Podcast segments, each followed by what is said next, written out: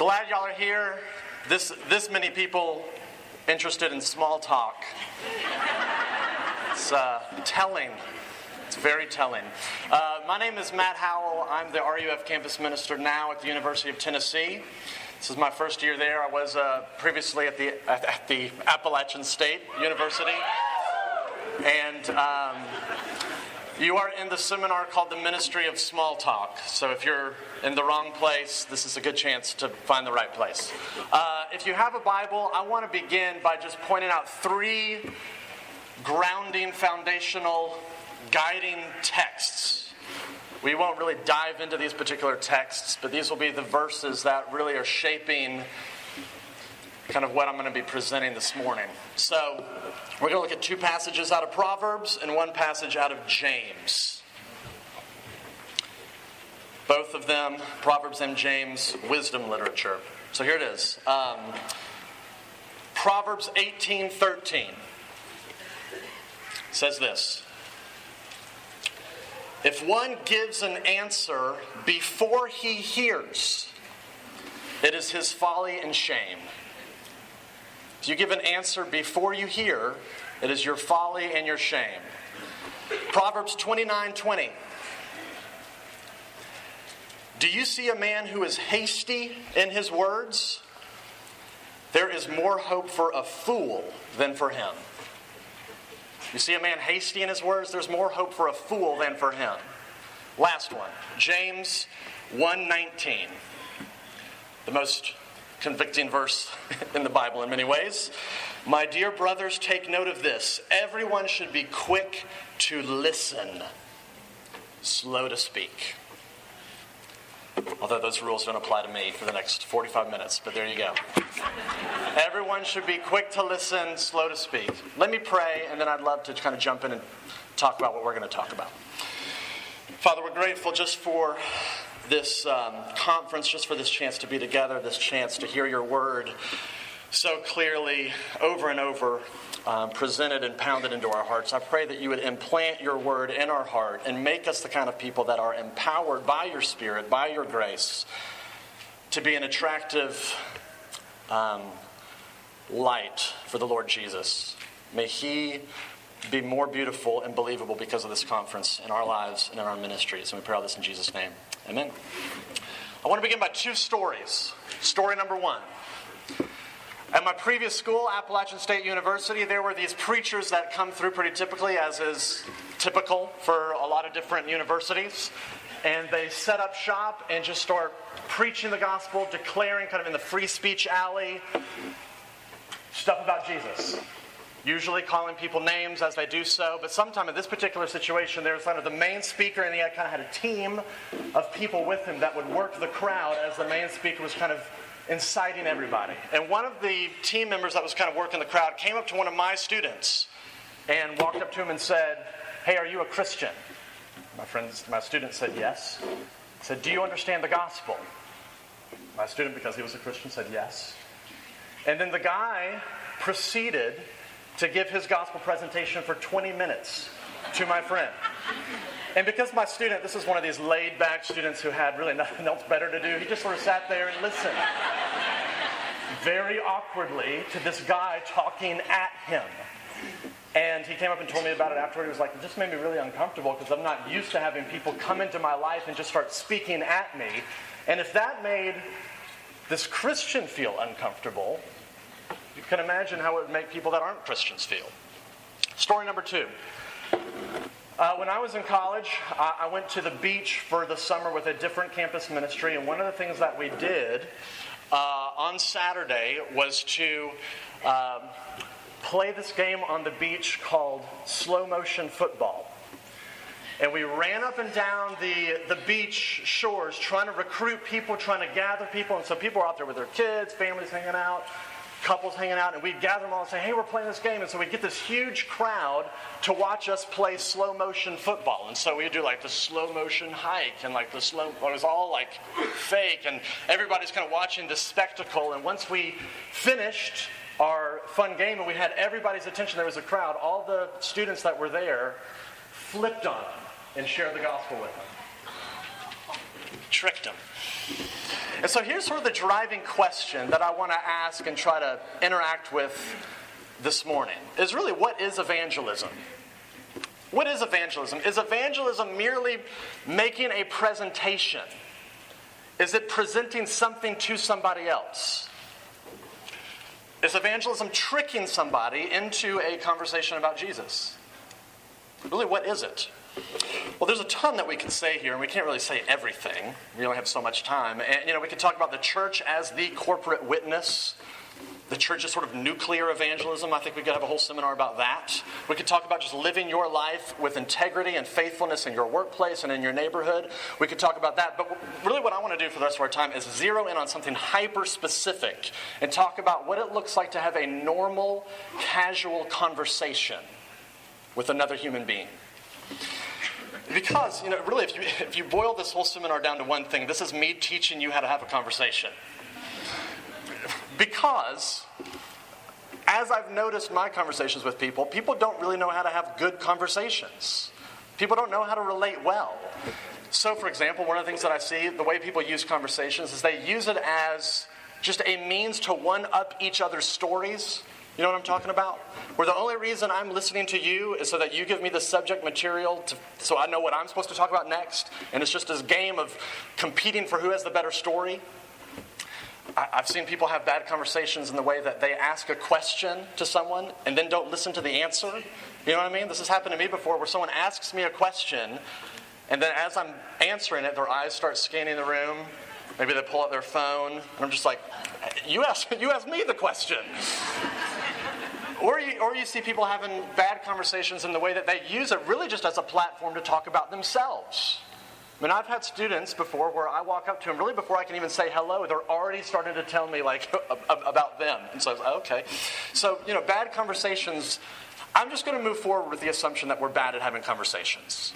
You may be great at it, but for our purposes here, my assumption is we're all terrible at it. And so, what I want to suggest is sort of the way forward, as the title of the seminar suggests, is the ministry of small talk.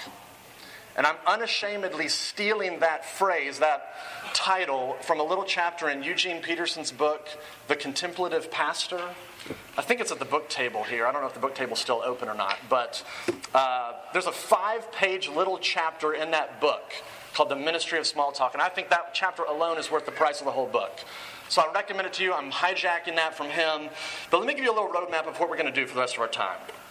Four kind of big outline points if you're if you want to think of it in these terms. The ministry of small talk. We're going to look at the, post, the, the purpose, number one, the posture, number two, the practice, number three, and then lastly, the power. The purpose, posture, practice, and power. And that may win the award for the nerdiest outline of the whole conference, but there you go.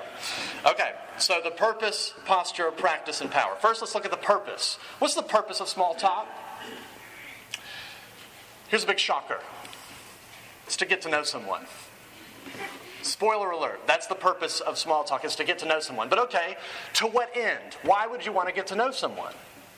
Here's why you would want to get to know someone, is so that you know how to love them better. So that you know how to pray for them more specifically so that you know how to apply the gospel to them more effectively, so that you know how to serve them more practically. That's the purpose, it's love of neighbor. Eh, there's this great quote from N.T. Wright in his book called After You Believe. He's talking about love in a very profound way. And here's, here's what he says. Let me give you this little quote. Regardless of what you think about N.T. Wright, he's right about this. He says this Love affirms the reality of the other person the other culture, or the other way of life. Love takes the trouble to get to know the other person or culture, finding out how she, he, or it ticks, what makes it special. And finally, love wants the best for that person or culture. I think that's, I think that's great. The purpose of small talk, the love of neighbor, is to take the time to get to know how somebody else ticks, to give them dignity and honor by loving them and valuing them so that you can know how they tick, so that you can understand how to love them better. Now, now, here's an image that may be helpful for you. I didn't, this image does not originate with me by any means, but it's a helpful image. It's to think about people in terms of onions. You've heard this before. I think even Seinfeld used this, where it's like the, the, the, deeper you get, the more layers you peel back, the stinkier it gets with somebody. But that's sort of the idea. So if you think about someone like an onion, the outer layer of the onion is sort of what, what is happening to them circumstantially. It's, this is kind of small talk land. This is, where, this is where most people live. This is their TV shows that they're watching, the weather, the news. This is just kind of what's happening to them outside of them. If you go one layer in, maybe you would say, okay, that's what they like, that's their preferences, that's kind of what they enjoy. You peel back another layer and go in, maybe that's getting more into their values, their family values, their political values. If you go all the way down in, the very center, the core of the onion is the heart what rules their desires. This is their motivational structure. This is their deepest fears, their deepest longings, what they treasure, what they most ultimately prize out of life. That's the heart. And so, really, the purpose of small talk is to get to the heart, to be able to figure out how does that person tick deep down. And that's really hard to do. That's really, there's lots of different approaches on how to get to the heart for somebody. And so, let, you know, let me give you three real quick. The first approach to getting to somebody's heart is what I'm just going to call the casual approach. This is where someone engages the other person in small talk, but that's kind of where the relationship ends up sort of camping. So you have a relationship with somebody, but you only ever talk about the news, the weather, Breaking Bad, Walking Dead, amazing things that you should be talking about, but that's all that that relationship stays in. It just stays in the land of small talk, which is great, but it's too safe because people can hide behind all of that. You can have a ton of conversations with your neighbor about sports, about food, about whatever, and you would never know that they have a terrible marriage. You would never know that they were depressed. This is why, whenever you see somebody you know, do something awful and they're in the news, they've shot up a mall or a school or, you know, do a bomb or something, and then, and then the, the news crew comes and interviews the neighbors or interviews the classmates, and you, you know, sometimes they're always like, I had no idea he was such a nice, polite person. That's because those relationships have just stayed in small talk land. They never actually got to know the other person's heart. That's the casual approach. Here's the second approach the aggressive approach. This is the person that goes straight to the heart. I'm just going to cut through the onion and go straight to the middle regardless. This is the type of person who can really can just walk up to somebody else, stranger on the street, and be like, "What do you think about Jesus?" I've got I have a, one of my dear pastor friends. I know he has done this. He has walked up to a student. If the first time he met them, he asked them, "What's your biggest struggle that you've had this semester?" First question to get the conversation started. So, you know, I, I, think that the aggressive approach feels a little bit like doing surgery on somebody without using anesthesia. You know, it, it's, you know, if, if the casual approach lacks boldness, the aggressive approach lacks sensitivity and awareness and compassion. And so, um, the, the approach I'm going to sort of suggest, the third way, is what I'm going to call the marathon approach. It's where you are um, getting to know someone, but it's a marathon. Mean, you are moving forward. Runners in marathons do run forward, so I'm told. But sometimes it takes a long time. And getting to know someone may take a very long time. It may not. You may get straight to the heart with someone very quickly, but usually, the way that if you want to get to someone's heart, it is a long, step by step process. But it is progressing. It's not just staying in small talk land, it's, it's slowly getting to the center of the heart or the onion. So that's the purpose. That's the purpose of small talk. It's an avenue to get to know someone so that you know how to love them better. Second, the posture. In other words, what should be basically our attitude, our, our disposition, our, um, our ethos as we engage with other people in kind of normal conversations? Again, three suggestions. The first is that we cultivate conversational humility. Conversational humility. I looked this up, and etymologically speaking, the root word of the word humility is from the Latin word hummus. I don't, humus? I don't know how you pronounce it. H U M U S. Let's say hummus because it sounds tasty. And so we're going to do hummus. The word hummus in Latin means ground or earth. And so, literally speaking, humility means staying close to the ground. And there's a lot of Christians, and a certain there's a lot of type of Christians that don't want to stay on the ground. They want to live in the theological stratosphere. Where all of the conversations I want to have are about big, splashy, intense theological ideas. We need to be talking about predestination. We need to be talking about inerrancy. And that's theological stratosphere stuff. But then you also have Christians that don't like to have, quote, shallow conversations and just want to go real deep into the earth and always be talking about your soul and your heart and your life. And look, uh, that's great. I'm a pastor and I live in those lands a lot of the time. But cultivating conversational humility means that you stay on the ground because that's where most people live their lives. Most people live their lives on the ground level. They're changing diapers, they're mowing the yard, they're going to class, they're putting gas in their car, they're fighting traffic. Those are the ordinary details of people's lives where they live 95% of their life in the ordinary and in the mundane. And so, cultivating conversational humility means that you embrace the details of other people's lives.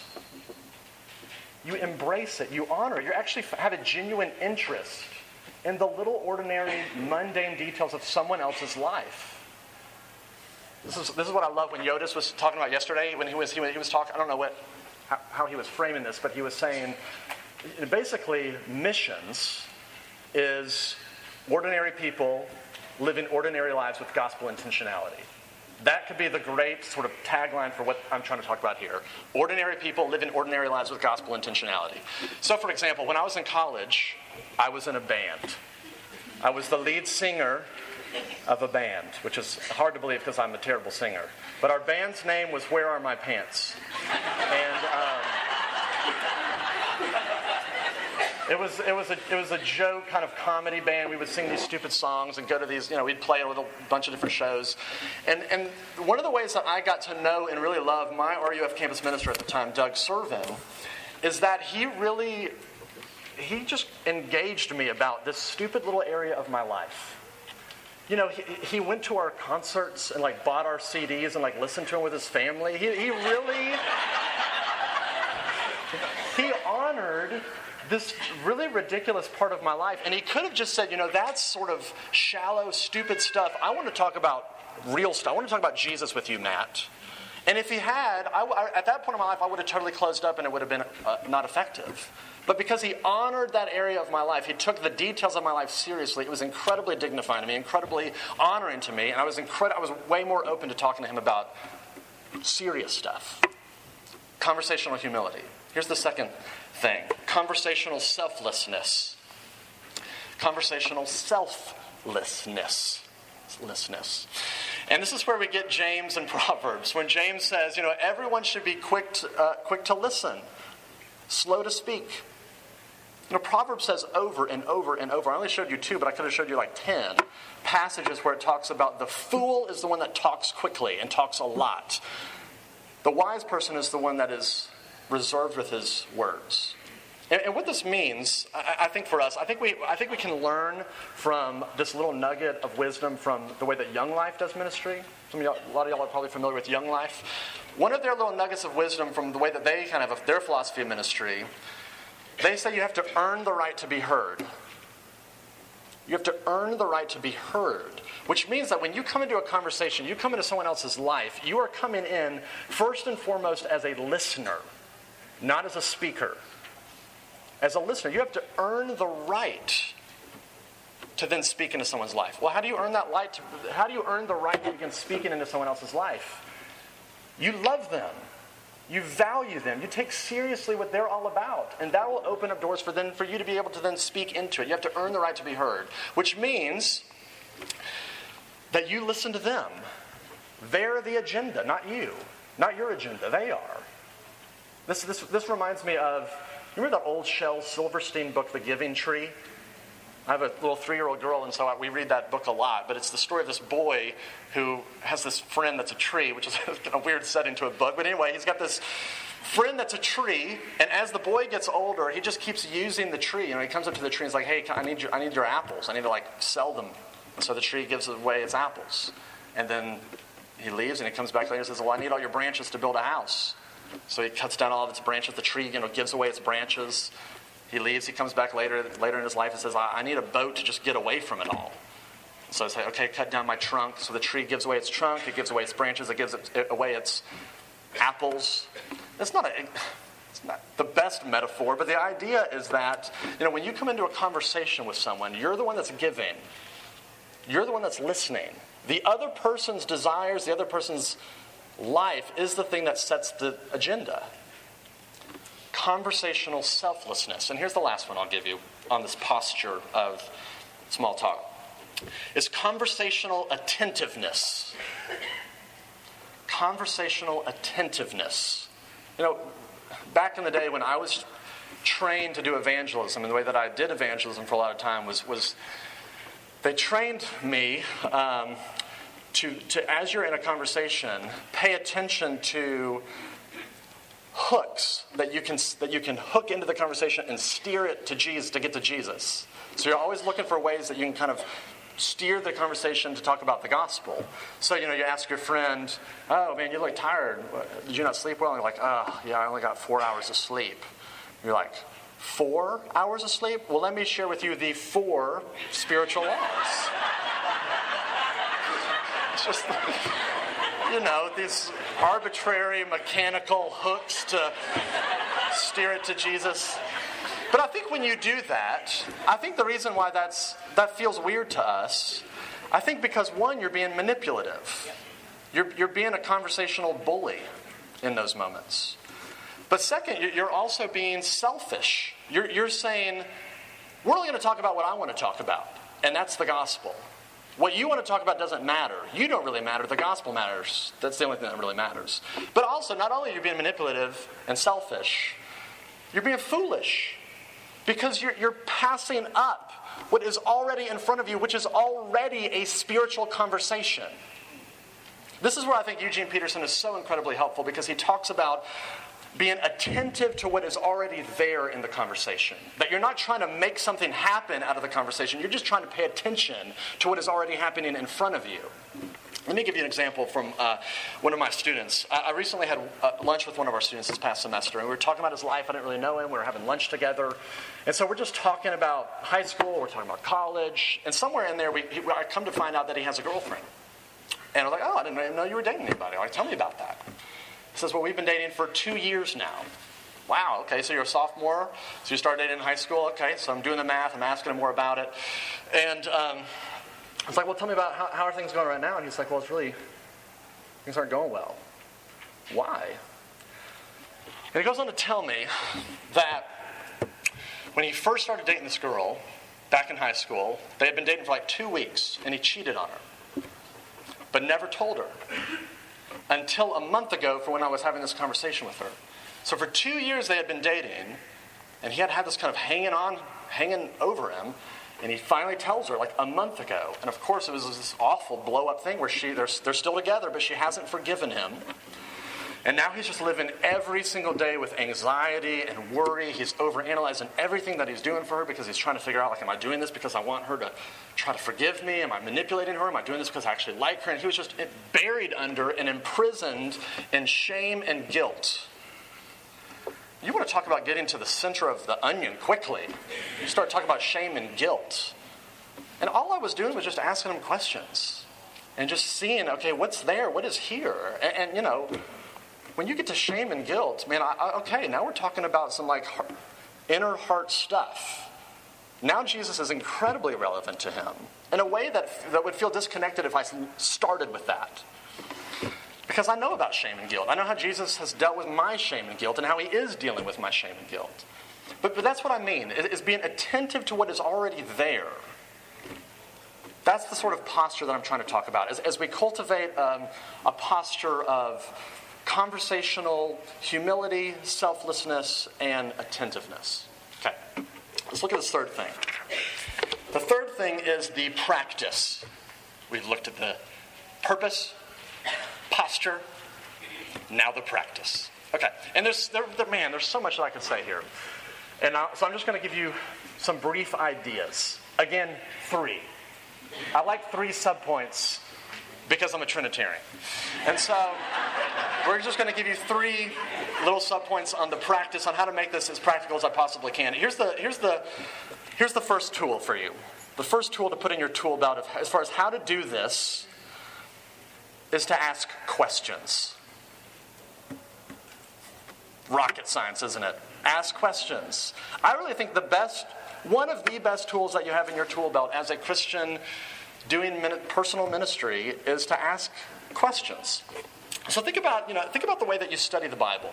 If you've ever been to a Bible study class or even like training on how to study the Bible, you are trained, hopefully, to ask the Bible questions. So you're asking the Bible observational questions. You know, what does this text say? What's actually there? What is it actually saying? You're trained to ask interpretive questions. Okay, not only what does it say, what does it mean? And then you're trained to ask, you know, application questions. What are the implications of this text for my life? So you barrage the Bible with questions, both new questions and asking old questions in new ways, because if you don't do that, then you will make assumptions about what it, what's going on. And those assumptions can lead to false conclusions. So when you do Bible study, you're basically, you're, this is you doing exegesis. Is you're drawing out, that's what exegesis means, you're drawing out the, the meaning of the text by asking it all sorts of questions. And so, what I, what I want to suggest as you relate to other individuals, the ministry of small talk, is that you're doing interpersonal exegesis. You're doing interpersonal exegesis, which means, if I can even put it this way, this feels a little mechanical to me, but, but you're studying the other person. You're gathering data about them. You're, you're, asking them questions in such a way so that you, you get to know more about them. You know, Francis Schaeffer used to say this If I had one hour with a person, I would ask questions for 55 minutes and then talk for the last five. If I had one hour with one person, I would ask questions of them for 55 minutes and then only talk for the last five. So, so let me give you a couple of ways to ask questions. We're getting hyper concrete here. Um, three ways on how to ask questions. Um, uh, and by the way, I'm, I'm, getting these, these categories from Paul Tripp's book, Instruments in the Redeemer's Hands, which, again, if, if you haven't picked up that book, shame on you. You need to, because it's a great book. I think I, they should have it at the bookstore. Again, I don't know if the bookstore's open, but there is Amazon. So, Paul Tripp's book, uh, Instruments in the Redeemer's Hands. So, one, one of his ways is he says, ask people to define their terms. Ask them to define their terms. Here's an example. Whenever I was with my students, um, you know, when, when students start dating each other, coupling up with each other, I always love, you know, catching them maybe six months into their relationship.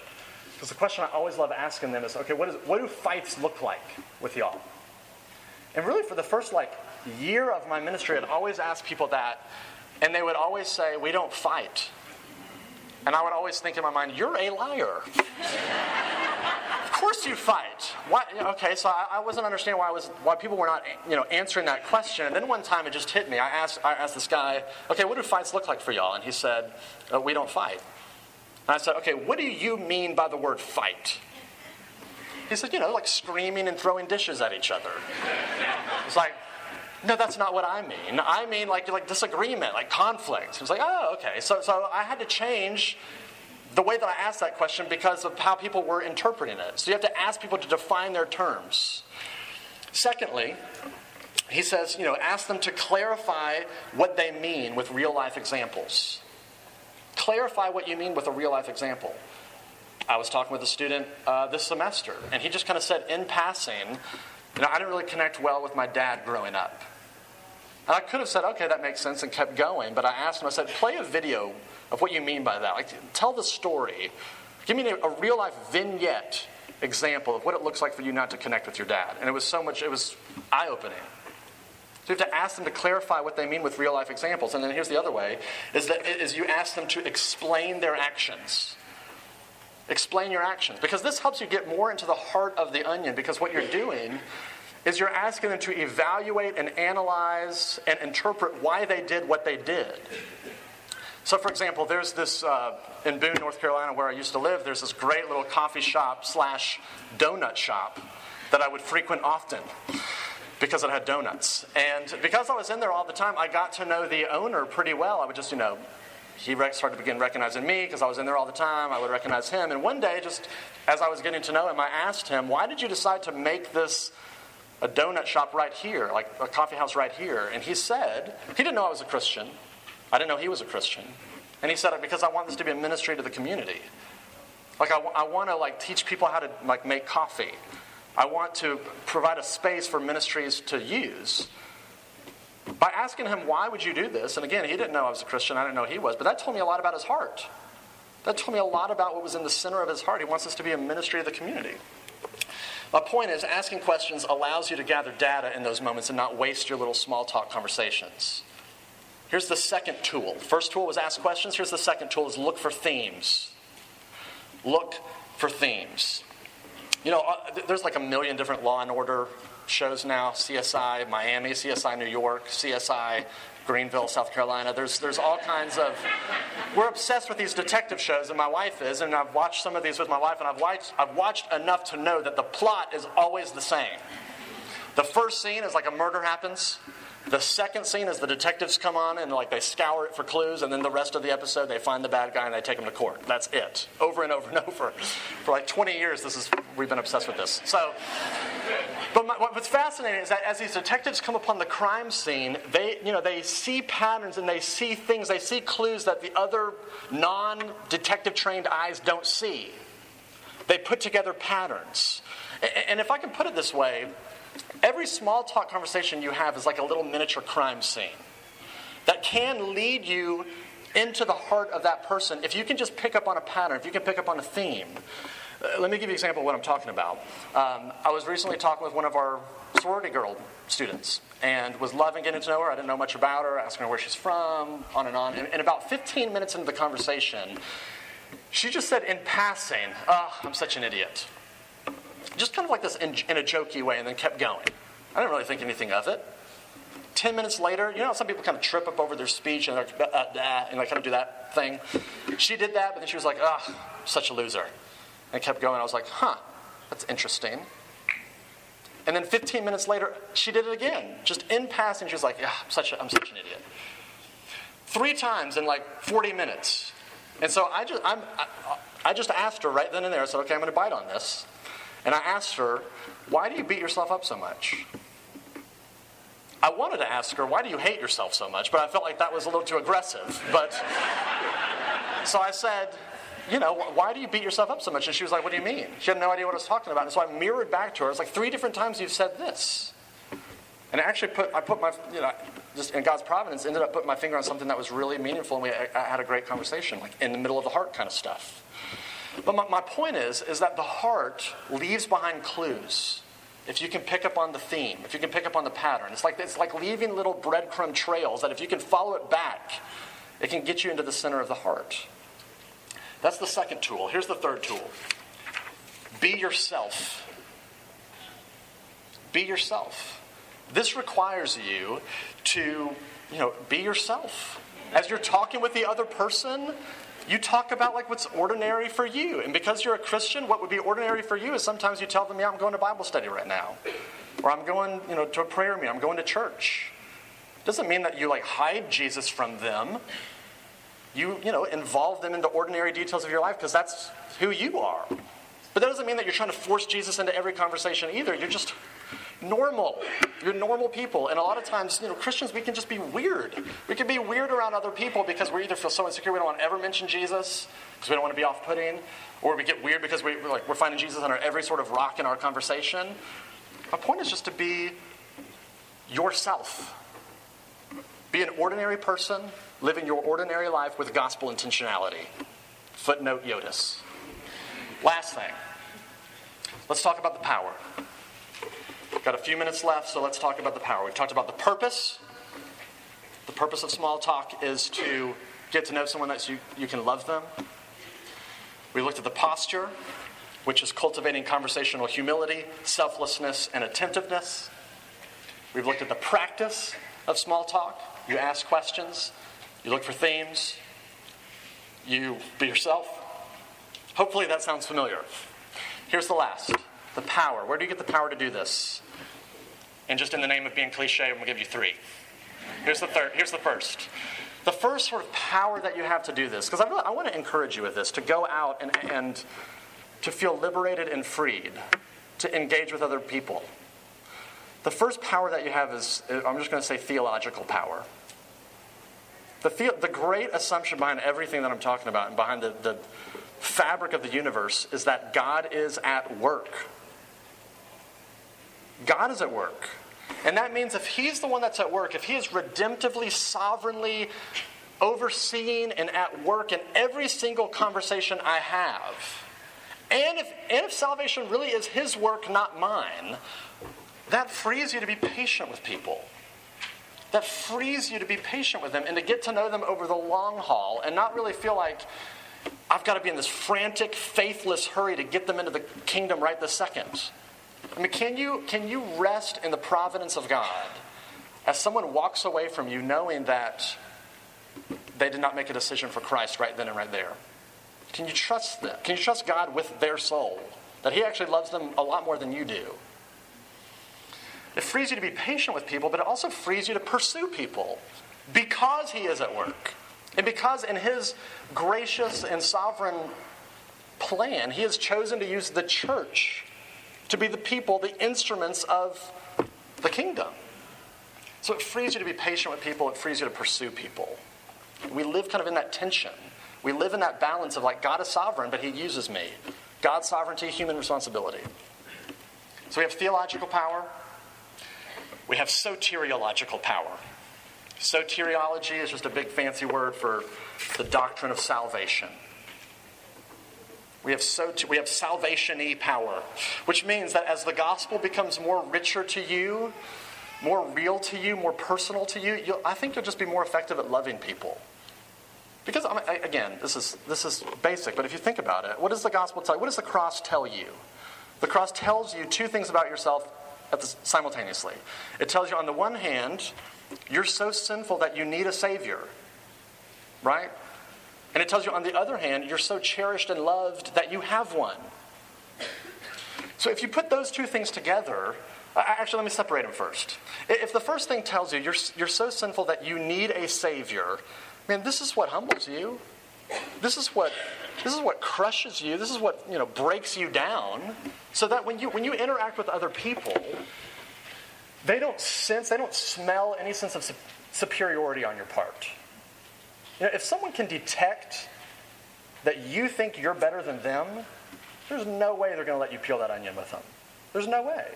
But if they actually get a sense from you that you can relate to their addictions, their depression, their anxiety, their fears, their struggles, their moral screw ups, if they get a sense that you can identify with me in that, I mean, that's incredibly persuasive. That's incredible. That, that opens up the doors for you to be able to talk with them. Because you know the cross tells you you need a Savior, it humbles you. But on the other hand, it tells you you're, you're so loved and cherished that you have one. Man, this is what gives you the boldness and the confidence and the joy and the hope and the warmth that will really attract someone to you, to really draw someone to you because they can, they can sense there's something different about you. You can't just relate with me with my depression and my struggles, but there's some, you have something that I don't. So you put those two things together, when the gospel really is the shaping reality of your identity, man, that opens up all kinds of conversations. Because when someone does, if in God's timing they do open up and talk about their shame and their guilt, you can relate with them. You can connect with them. You can, you can take them to Jesus with you. Soteriological power. Last one, and I'll, I'll end with this. Y'all have been very conversationally attentive thus far.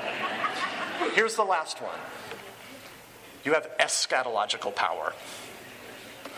Eschatology, another big fancy word for the, the doctrine of end things. the great hope of the Christian, the great hope of the gospel, is not that our souls are going to be sucked away to a cloud in heaven. The great hope of the eschaton, of the end of all things, is new heavens, new earth, right? God's agenda for your life is not just to suck your soul away to a cloud in heaven. His agenda is to have you have, be a resurrected body reigning with Jesus over the new heavens and new earth. Here's what that means that means that God doesn't just care about redemption, but He also cares about creation. If He only cared about redemption, He would suck your soul away and just let the earth burn. But that's not what He does. And that's what, this is what I mean. This means He cares about everything. What does He say in Revelation? I am making how many things new? All things. And here's what this frees you to do this frees you to take seriously every detail of your life and every detail of someone else's life. Think about the ministry of Jesus for one second. The first miracle, the first sign that he did in John 2, water to wine. What is that? That's him caring about the details of some party that two teenagers didn't plan well for. That's the first sign of his messianic kingdom. It matters. The details matter. Think about feeding the 5,000. People are hungry. And Jesus is like, that doesn't matter. Your, your hunger doesn't matter to me. I only care about spiritual stuff. No, he feeds them. Think about all the lepers and the people that were sick that he healed. He's looking at people's medical needs and say, your, the details of your medical needs matter to me. So, what that means is that the eschatological power that you have is that God cares about everything, which frees you to take seriously the details of your life, and it frees you to take seriously the details of other people's lives. So, be encouraged to go love your neighbor in a very tangible way, in a way that I think is really normal on the one hand and yet incredibly radical on the other. We're out of time, but let me pray, and then we can be dismissed. Father, we're grateful that you care about the ordinary. That when you look at us, you don't just care about our souls, though you do, but you also care about our children. You care about our food. You care about our medical needs. You care about our house. You care about everything. Will that really free us to engage our neighbor in the ordinary and in the mundane with the sweetness and with the power and with, and with the life changing reality of the gospel? Father, help us to be people that love you and love neighbor well. pray that something that was said here in this seminar will be effective and will be helpful. We pray all this in Jesus' name. Amen.